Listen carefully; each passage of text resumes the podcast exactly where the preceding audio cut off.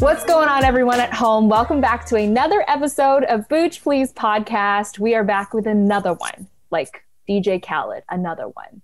And before we dive into today's podcast, which, which is going to be so value packed, I do want to give people at home a trigger warning because we'll be chatting about things like loss, mental disorders, and grief, um, specifically associated with fertility.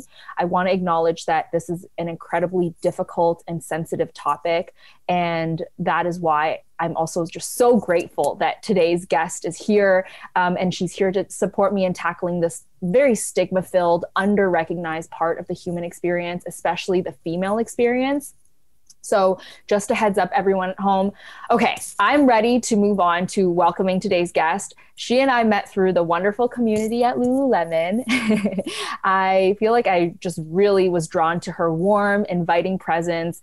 And also, her smoothie bowl photos on Instagram are like no joke, like jewel worthy. Uh, we are joined by Natalie Yates. Yay! And she is a graduate of the Institute for Integrative Nutrition, and she is a certified mental health integrative medicine care provider. That is quite an awesome title. I can't wait till you break it down for us. And like me, she is also a lover of food, and she believes in the healing powers it has for anxiety and overall mental health. So we're going to talk all about that. But before we get to it, Nat, welcome. Please introduce yourselves. We're so excited to have you here. Thank you so much, Keren. It's so great to be here. Hey everyone, I am Nat, and I am so happy to be here today. Um, I am a health coach. Like Keren mentioned, I graduated from the Institute for Integrative Nutrition um, about three years ago now. So I got my health, co- health coaching certification.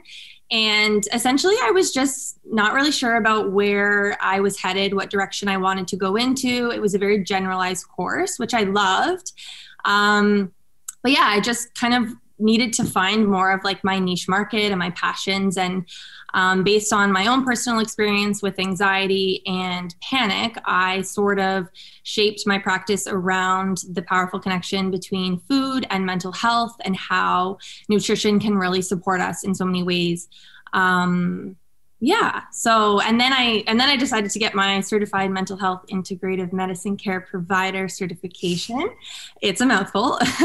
Um, and that course basically was a deep dive into um, the connections that um, are food and mental health specifically for me as it relates to anxiety. So much of that i feel like i can relate to. And unfortunately um, we're the lucky ones, right? We have made this connection between nutrition and mental health. For a lot of people out there, they don't understand that quite yet. And and I feel like sometimes I can take that for granted. Like I just know that oh if I eat this I'm going to feel this way. But not everybody at home has that knowledge and and they're not empowered to choose food through that lens. So for you Nat what was like your aha moment when you're like oh this really impacts how I feel and experience reality yeah. So I think my like aha moment was uh, on a yoga retreat in Mexico, actually with my mom, which seems kind of like this really big thing. But it was definitely, um, there was a part of my journey where I really wasn't eating at all.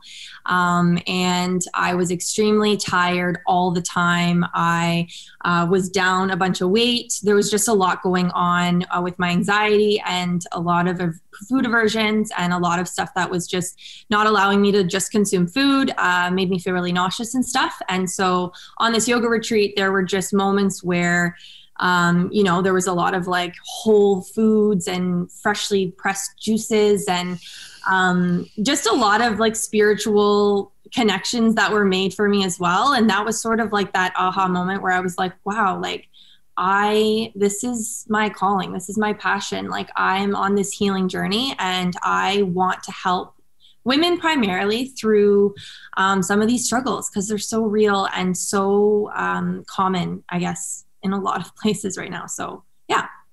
Absolutely, especially right now. And mm-hmm. I love that you had your, I guess, your inkling um, in this spiritual experience that was away from home. Because I feel like living in a big city like Toronto, the way that the environment is set up doesn't necessarily support or inspire mindfulness, especially when it comes to eating. So sometimes it does take removing yourself from this environment that you're in day to day to realize, like, whoa, some of those things were not working. and yeah. yeah, and that I could feel this good. And if I replicate some of the practice I've learned here, then I could feel this good all the time, even when I'm back home. For sure. And I think the other thing that I would just like to say is that um, sort of where my practice is headed, um, which is what we'll get into in a little bit. But um, I just think that there's something to say about um, how we are raised and and sort of what we are brought up with and the foundation that we have with our relationship with food. Um, I think it's so important to actually be in an anti-dieter um, household. That we we grow up with a lot of uh, conversation around food and having cheat days and having good days and bad days and all of these things are just sort of ingrained in our subconscious and we just move throughout our days. So I think to really um, tackle the issue at its root uh, and create that healthy foundation, um, starting with motherhood and starting with the nutrients you're putting in your body as you um, are carrying a, a human being.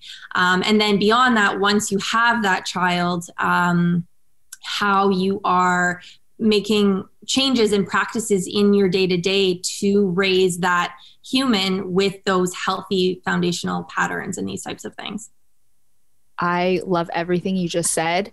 And I completely agree. People forget that a human being's journey truly starts in the mother's womb. Mm-hmm. And there's this book called Deep Nutrition that addresses the epigenetic study of like genetic expression, essentially, and how food and the nutrients that you take in as an expecting mother or even before you get pregnant can really impact your offspring and their offspring's genetic expression. So there is such a generational mechanism here with with food and and and that entire like study. It's so so fascinating. And i love that you brought that up because it segues nicely into the fact that we actually originally scheduled this recording for last august but it was moved um, until now because at the time you were going through something incredibly difficult that's relating to what you just said. So can you tell the audience more about what that was yeah, so actually, back in the fall, um, I found out that I was pregnant, and my whole world was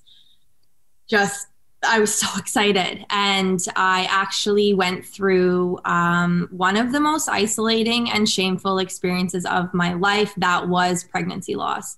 And why I say shameful, I still think I'm working through some of the why behind that, but the shame that was wrapped up in that experience was it was crazy. Like it was just, um, it was so full and so deep rooted. And the grief, especially during these times, I think was that much more isolating um, not being able to see family and friends and sort of carry on with regular routine in life. Um, so, yeah, I think I just wanted to meet with you and chat over this podcast a little bit more about pregnancy loss. And um, yeah, just explain with the audience here that it is so incredibly common. And I, I had no idea when I went through this.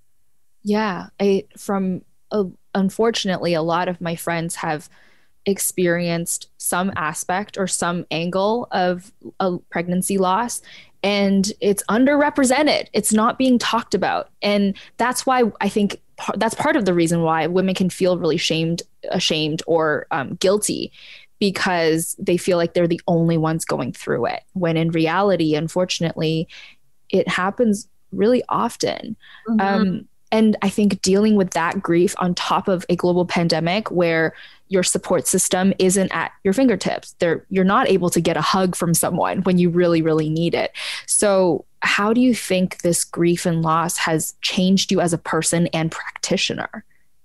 Yeah, so I think as a practitioner, specifically when we talk about nutrition, I think that it can support us in so many different ways. And I think that as a practitioner and someone who has sort of had this vision of going in the direction of working with moms and working with um, pre and postnatal care, um, as it relates to nutrition from a complementary perspective. I just want to make sure that's clear that it's always complementary. I'm not an alternative um, practitioner here. But um, yeah, I think that um, I think that nutrition is just, it can powerfully support us throughout these tough times. And I think that what I want to share is that the, this experience I thought was always someone's fault. Like I thought that pregnancy loss was, I exercised too hard, or I went in the hot tub too much, or I ate something that was awful for me, or, and these, these types of things. And I just think that um, after my experience, um, a lot of my learning and sort of some of the resources that I had access to around pregnancy loss were describing sort of that, you know, pregnancy loss is a lot of out of your control. And one in four or one in five women, depending on the resource you go to, that experience this, um, it's actually as a result of some sort of chromosomal abnormality, and your body just does the work for you and says like this isn't going to work out. So let me just come back a little bit here. As a practitioner i think really focusing on the whole experience of the mother um, through loss through through success and all of that is is definitely a, a direction that i'm interested in going in. Mm, just supporting your client on a whole new level. And i think you know a lot of the times as caregivers or supporters we can forget even i forget this sometimes we can really draw on those personal experiences for empathy, right? Mm-hmm. You know, it, it, it's so important for us to be able to relate to our clients on an emotional level, um, especially when they're going through something really difficult. Um, and and I hate the saying like everything happens for a reason or like this could be turned into a good thing. No, there's some sometimes with grief, there's no such thing as a good thing. Um, but I love and I admire that you were able to change this and make it empower your career and make you an even better practitioner because of it. And I think you really deserve that recognition. Oh, thanks.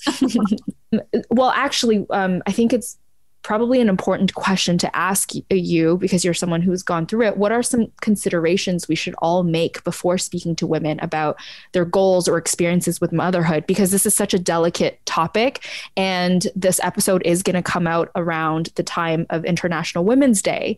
With Mother's Day happening not too far after that, um, I think this might be something that we should all take into consideration. Um, I think just when we do talk about these types of topics, it's just super important to focus on your unconscious bias and and checking yourself and asking yourself questions before you speak.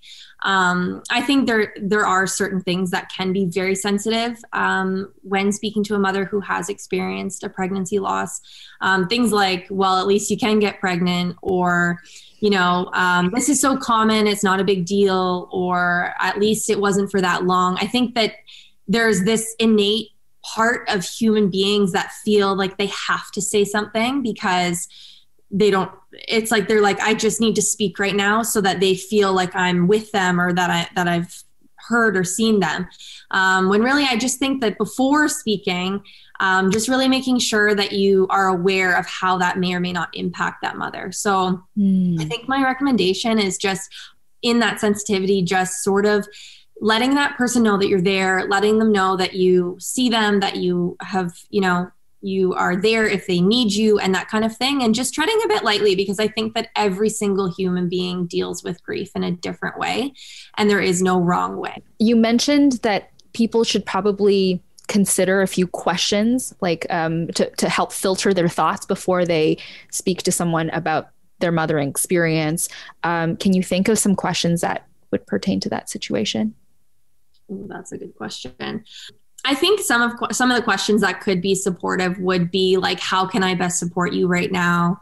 Um, is there anything that anyone can do for you that will make you feel a bit more comfortable as you go through this grief process i think i think even just some gentle reminders from friends and family for me that that allowed me to just grieve um, saying things like meet yourself where you are today or um, you know, take as much time as you need. Don't feel the need to respond. Just those little things were so massive in my day um, back when I was kind of going through this time. So, as someone who's also gone through grief in different areas, um, in my experience with grief, it I'm already expecting myself to heal really quickly. So if mm-hmm. someone else puts pressure on me to be like, oh, you're still grieving about that, or you're still not moving on from that, that extra pressure is like lethal. It's so brutal. So when other people are able to hold space and say, don't worry, like it's okay, you know, take as much time as you need, that is like contradicting what I'm saying to myself in my brain. And that feels really good. Mm-hmm. Because I need that perspective sometimes. When you're stuck in your own head and grieve, it can everything can feel so small and so condensed, but it's nice when other people are able to expand and give you that space. Coming back to people feeling the need to say something, I think that there's actually something really powerful about silence too or just like something very small like a heart or you know mm-hmm. just like a very simple small recognition that you that you are aware of their situation. Huge, totally huge. Yeah. Yeah. What did we do before emojis were invented? Like, did we have to speak words to other people? Thank God for those little hearts. they say so much. Um, so you you briefly talked about at the very beginning your previous experiences with mental illness disorders or um, just using food as maybe a mechanism for control or for coping. So this time around, when you went through this bout of loss, um, did you notice yourself maybe growing from the past, or did you notice like the same patterns kind of revisiting you? What um, what did you notice there? Yeah, so I would say that um, throughout like the very initial days, like my appetite completely was shot. Like I was not hungry. Um, but having the information and the awareness around how powerful food is, I definitely I didn't force myself to eat, but I did try to, you know, have really, really small, frequent meals throughout the day so that you know, I wasn't falling even deeper into some sort of hole that I have previously fallen into. Um, I think the the relationship between um, nutrition and mental health, as I said, is my one of my biggest passions, and I think that um, having that education and that awareness really just supported me throughout those times. One of the things I've um, recently begun studying formally is cognitive behavior therapy. And it's essentially the study of like the intersection of thinking and doing, right? How our thoughts lead to the expression of behaviors and actions in the physical realm.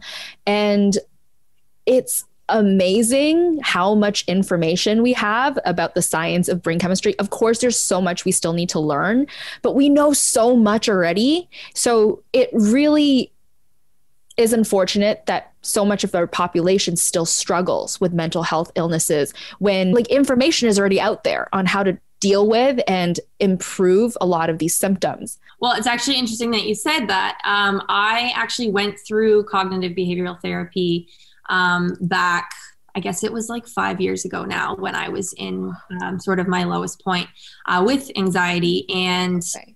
I, it saved my life, to be honest. Like it was so powerful and so um, effective for me personally. I mean, everyone is different for sure, but I I definitely have taken those tools and those practices with me on my journey. And I am able to recall, I have a little workbook that sometimes I will go back to to just recall on and, and ground myself in the present. And um, I think that that's, that's my biggest struggle is that anxiety for me is so future focused and creating um, narratives and stories that, you know, obviously I have no idea will come to be or not. What do you think are some common mental health barriers for people that are going through various stages of having kids, whether it's they're trying right now or they're pregnant or post um, postpartum? What are some things that you've seen seen in your practice that come up? Yeah, for sure. So I would say like there can be um, different kinds of prenatal anxiety, postnatal anxiety, prenatal depression, postnatal depression um, as well as some um, obsessive tendencies. Like I notice, even within myself, I must say, like um, when I did first start trying back in the fall, like it was, I did notice some obsessive tendencies about like what I was putting in my body or like how I was working out or how I was um, sort of moving throughout my day and how that may or may not impact me. Um, so I think that that the obs- the obsessive or compulsive behaviors can also uh, surface in this time in your life when you're trying. Mm-hmm. From conversations I've had with friends, I've never gone through um, pregnancy myself, but from what I've heard from them, is there it's so easy to blur the line between I'm being careful and now I'm being obsessive because it's such a responsibility to take care of this life, this life force, to bring life into the world, essentially. And so it is noble, it is an important cause. And so sometimes it's easy for us to justify in our heads, like, I should be doing, I should be this particular with my nutrition. I should be this particular with my day to day routines. Um, and they don't even notice that they're being obsessive or it's becoming anxiety inducing for them. Absolutely. And I think the obsessive um, thought patterns or these types of things that can sort of move throughout your days, weeks, months can really translate into anxiety.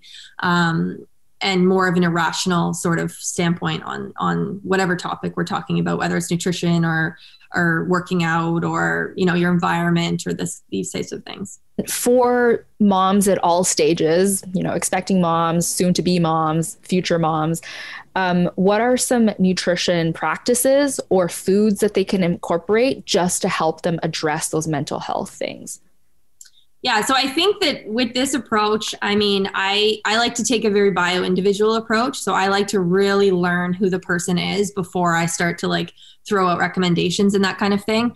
Especially because sometimes people can be a little bit more obsessive with food and that kind of thing and I really just want to make sure before I say give this a try that it's not triggering or that it's not going to set them off in some other way in their life that makes a lot of sense. I mean, that's something that I preach with my clients as well is like you're going to be different than the next person um, sometimes yes there are general guidelines right that's why those guidelines exist is they serve the population mm-hmm. But at some point if you really want to take this experience seriously um, it, it can be really helpful to have someone help you address exactly what works for you um, to just kind of navigate through the sea of information that is out there. It can get so overwhelming and so confusing, especially for someone who maybe doesn't have the foundation or the language to understand nutrition information.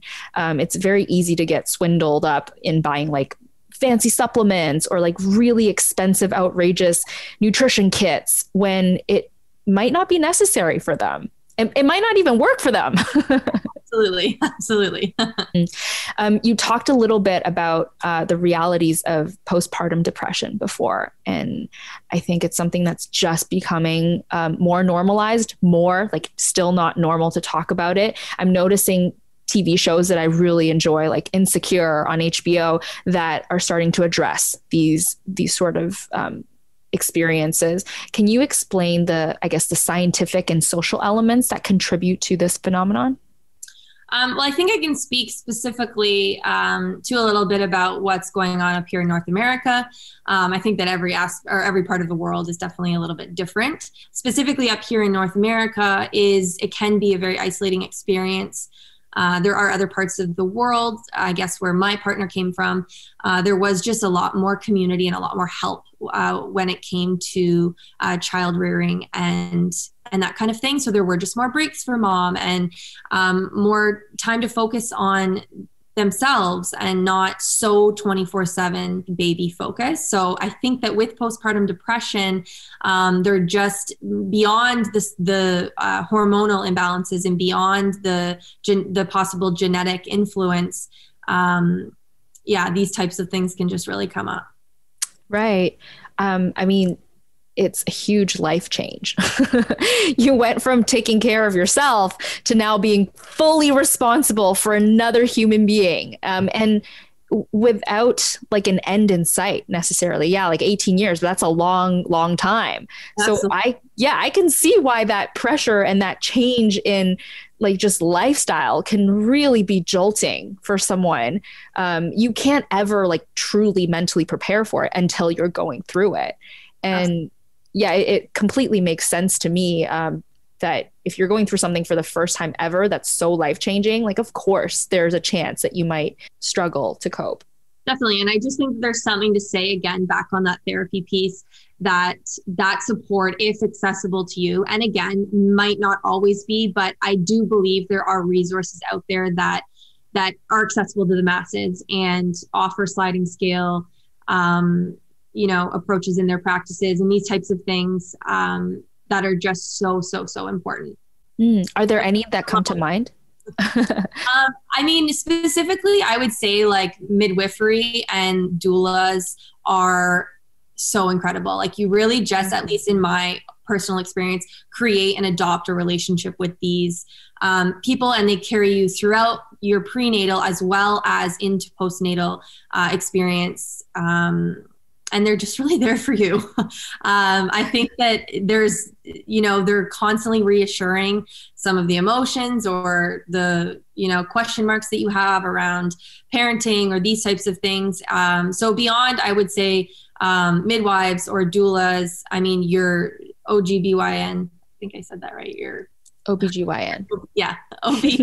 your OB also is a really great support, but I would just say like the more the merrier. Like if you have access mm or you're able, or if there is someone that can offer um, some sort of support from every different pillar, like I would just say go all in. One of the therapy resources I know of, um, I know they offer financial aid for anyone who might not be like financially stable enough to see therapy um, on a consistent basis, is BetterHelp. It's an online platform that offers like video consults or v- video um, therapy sessions. And I've worked with them in the past and they're just phenomenal. They have so many different therapists in their database. I'm sure people can find one that works with them in there. Um, so, yeah, all a lot of resources to go through doulas, midwives, therapists. Definitely. There is support out there. Um, to go off of that point, um, I've been in a couple conversations with people that challenge sort of my practice and say, or question and say, you know, um, it's it's a privilege or a luxury to be able to seek out these types of services or this type mm-hmm. of help and absolutely there can be a bit of that. I mean i like to do as many possible things that i can to give back to the community but i also like to just ask questions like you know when's the last time you ate out? Or when's the last time you bought a new pair of shoes? Or when's the last time you you know when's the last time you did something that was not a need an essential need? Um, and just you know getting really curious around around that because your health like you said is is without health we don't have anything. So investing in yourself your whole self is is should be should be a priority where where it's not always the case. Mm, yeah. Um, i love this quote from gandhi that's like action expresses priority. So a lot of the times we do a lot of talking like no this is important to me. I really value this. But like look at your actions do they match what you're saying? I'm really curious as to like what your personal nutrition protocols are uh, when it comes to like healing or making yourself feel better. What do you do? I think meditating has become a huge practice of mine. Uh, it never used to be. I mean, I worked for Lululemon for a couple years and it definitely became more normal for me, but it was not necessarily a routine uh, it's definitely become more of a routine and it has really, really shifted a lot of my anxiety. Drinking water, like I feel like I've been chugging water this whole podcast, but drinking water, like there'll be days where I get through half my day and I'm like, I haven't had a glass of water yet. Oh my gosh, no wonder I feel just the way I'm feeling, whether it's like, tired or slower or or that kind of thing um, and then i would also just say that I love to reflect on my days. Like I love to just look back on my day and say like how did I fuel myself? Not mm-hmm. just with nutrition, but how did I fuel myself uh, socially, um, my home environment, my spirituality, my relationships. Um, and then specifically as it relates to nutrition, I'll just ask myself questions like, what did I eat today that supported me. What what got in the way? What were my barriers? What were my roadblocks? And that kind of thing. And then i set up for tomorrow and i'm not too hard on myself about it because you know we're just gonna live here. We're just doing the best we can in the moment. Well, to your credit that that's incredibly intentional. Mm-hmm. and i had a I had a conversation with uh, one of my clients during their check-in this week, where we talked about like, are you living intentionally? And she was very honest. I love her and she's very smart like it has nothing to do with you know intelligence or emotional intelligence but she was literally like i don't know what it means to be intentional. I don't i don't have like a relationship or experience around that. And you know that's another thing we take for granted is this habit of assessing and critically looking at what we've done and whether or not that aligns with the life that we want to create not everybody does that. And it could be as simple as just taking 60 seconds to ask yourself some questions and see if you're on the right path or you're moving in the direction that you want to be moving in uh, versus the direction that your life circumstances are putting you in. Because um, that that's very different. Sometimes we can be victims of our environments or the people that we surround ourselves with, and we're not doing things out of our choice, our volition. We're doing things because we're influenced by others. Exactly. Yeah. So I love, I love what you said about like taking back control and just asking yourself, is this what I want? Did I do something for myself today? Um, it's so important. And to your point about um, dehydration or drinking water, I think is something like if the human body is 2% dehydrated, it will start to experience visceral symptoms. So you'll get really parched, lightheaded, um, cranky, and you'll start to crave things like sugar and food when really you're just thirsty. You're just parched. You're just thirsty. when you were first starting out on this journey of trying to understand nutrition and your relationship with it and how to use it as a healing force, um, were there any resources or books that you came across that really helped you or that re- really resonated with you? Um, very good question. I would say that in my healing journey, I was the very stubborn type of person that needed to hit absolute rock bottom in order to seek the help that I truly needed. Um, so it was a bit more forced than voluntary. From that help that I received at the outpatient um, outpatient mental health unit in the hospital, I was seeing a clinical psychologist and a psychiatrist, and I was doing cognitive behavioral therapy uh, a couple times a week, every week. I read a little bit of like the Desire Map, which is a guide to creating goals with your soul. Um, actually, I've been getting into my mom actually did this test called positive intelligence. Have you heard of it? No. Positive intelligence, and it's all around like uh, there's like this test you take and it's about self sabotage and everyone sort of has this like self sabotaging trait. And it's all about 20% of the population uh, runs on their most optimal like strongest sense of self because they've combat this self sabotage or the saboteur um, in their life. And it's and it's so cool. Like i'm so i'm just getting into it. At first i was like kind of eye roll because you know when someone tells you that you should do something you're like especially if it's your mom. Yeah 100% and vice versa too. I tell my mom to do things all the time and she's like uh no. This was very interesting. And of course you know you're reading about some of the really not so great things about yourself in this test, which is hard to face sometimes. However, extremely accurate, I must say. Very, very accurate.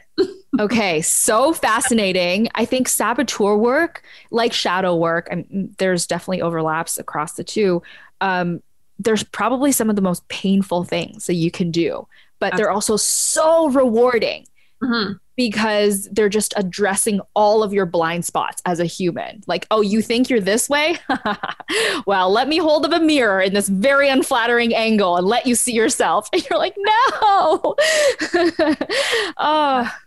Well, I just want to say a huge thank you for sharing your journey, all of it, um, the good and the bad. Um, none of it is bad, but you know what I mean. The, mm-hmm. the highs and the lows. Um, yes. Yeah, yeah. And I'm just so grateful for your candor, for your wisdom, and for all the advice that I'm sure a lot of moms or moms to bees or almost moms could relate to um, before I let you go and plug all of your information and where people can find you, I want to go through a round of rapid fire questions. Let's do it. Are you down? Okay. Yay.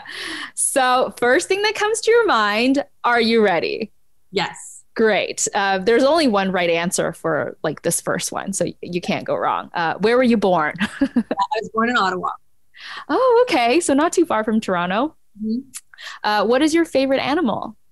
Uh, my favorite animal is a hippopotamus, and that's because they are strong, they have a large presence, and they are awfully mighty. All of those are you, except for the aesthetic part of a hippopotamus. You're like very tall and like long legs, like like a dancer. But uh, I I love the other spiritual traits that you Yes. embody. Uh, how do you take your coffee? Uh, usually a drip coffee with oat milk. Okay, I, I do love me some oat milk. Yeah. How, what's your favorite TV show to watch? Um, favorite TV show to watch, like always, Friends is just definitely on the background at all times. Um, but the my favorite TV show probably that I watched recently is um, Big Little Lies. Oh man, yeah, that's a star-studded cast. Yeah, that's a goodie.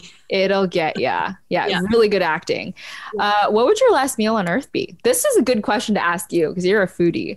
This is a good question to ask me. So I am a pescatarian, um, and my last meal on earth would probably be like a tuna steak, medium rare, with um, sweet potatoes, like circle diced, and broccoli. This is so. This is the most healthy last meal on Earth uh, answer I've ever gotten on this podcast. Oh, I mean, who doesn't love pizza? But I felt like I should have a better answer than pizza because you know. you can have both. It's your last meal, honey. You can do you can do a buffet if you want. what is your go-to karaoke song? Um, oh gosh, probably um, "Killing Me Softly" by Lauryn Hill. Oh, okay. Uh, you need to have musical talent to sing that song because it's got range. I definitely do not. So Could have fooled me. yeah, that would just be all yelling if I were singing it. Just Yeah. One yeah. one pitch. Uh, oh, what's your favorite place you've ever visited? You've done some traveling. I have. Yep. I would say um, I did a camel trek throughout the Sahara Desert in Morocco with my mom and my my mom's partner Dave. And I would say secondly Haiti. Definitely Haiti, which is where my partner grew up. Yeah, real spicy food Mhm. from Haiti and Morocco. Spicy in a different way. Yeah. Flavorful. food. Very good food. Yeah, yeah, yeah. Uh, what is a quote that motivates you? Um, I was having a hard time with this one, but I would say Morgan Harper Nichols is like my girl. and I would probably just say something pretty simple like, remember the people who made you feel seen, remember the ones who helped you grow. Something like that. Yeah, that's I can totally see that being like a quote that you love. Just so people oriented, very Yeah. nurturing. yeah. And I just feel like, honestly, with every experience in my life and every growth opportunity or challenge that I've encountered, it's been about the people that have surrounded me, who's pushed me, who's elevated me, who's challenged me. And that's sort of how I've come to be today. Yes. um, okay, this is a this is a fun question. Um, who would play you in your biopic? Who would play me in my Yeah. biopic? What do you mean? Which actress would Oh, portray you in a movie about your life? this is actually a funny question because I don't know anyone. I- no, I'm being serious. Like, if someone showed me Brad Pitt, I'd be like, I don't know uh, who is that. Like, I oh my god. I know who Brad Pitt is, but I don't know like face to name. I grew up a dancer. I danced like 25 to 30 hours a week and never watched TV ever, movies, God. nothing. So I Just friends. people, just friends. Okay. So maybe Jennifer Aniston. or Monica. I don't even know Monica's real name. oh my god. I think it's Courteney Courteney Cox Okay, there you go. or something like that. Final question. What is your favorite kombucha flavor or what do you think is a flavor combo I should try with kombucha? Um, I think my favorite. I mean, every time I've tried your kombucha, I'm obsessed with it. Been a while though. It has been a while. Oh, we gotta arrange that. We gotta Yeah. make you pick up. Yeah, seriously. Um, I think the fav- my favorite that I've tried is um, blue spirulina lemonade or something like that. It was like Wow. blue. It was really awesome. Yeah, yeah, yeah. That's a, Yeah. I can like picture the color. It's Yeah, gorgeous. it's beautiful. hmm Amazing. Thank you so much for entertaining Rapid Fire. Tell everyone at home where they can find you because you post awesome content and everyone definitely needs that in their lives. Yeah, absolutely. So you can find me at Food for Mood with a couple underscores. um, and my name's Natalie Yates, as Keren said. And yeah, Food for Mood. Yeah, and you can Natalie at foodformood.ca if you ever just want to chat. If you guys want to follow the podcast Instagram, it's at Booch Please Podcast. Or if you want to follow me, it's at kombucha.mami, M A M I. Thank you, everyone, for tuning in to this episode. And we will see you in the next one. Bye. Thank you so much. Thank you. Yay. Bye,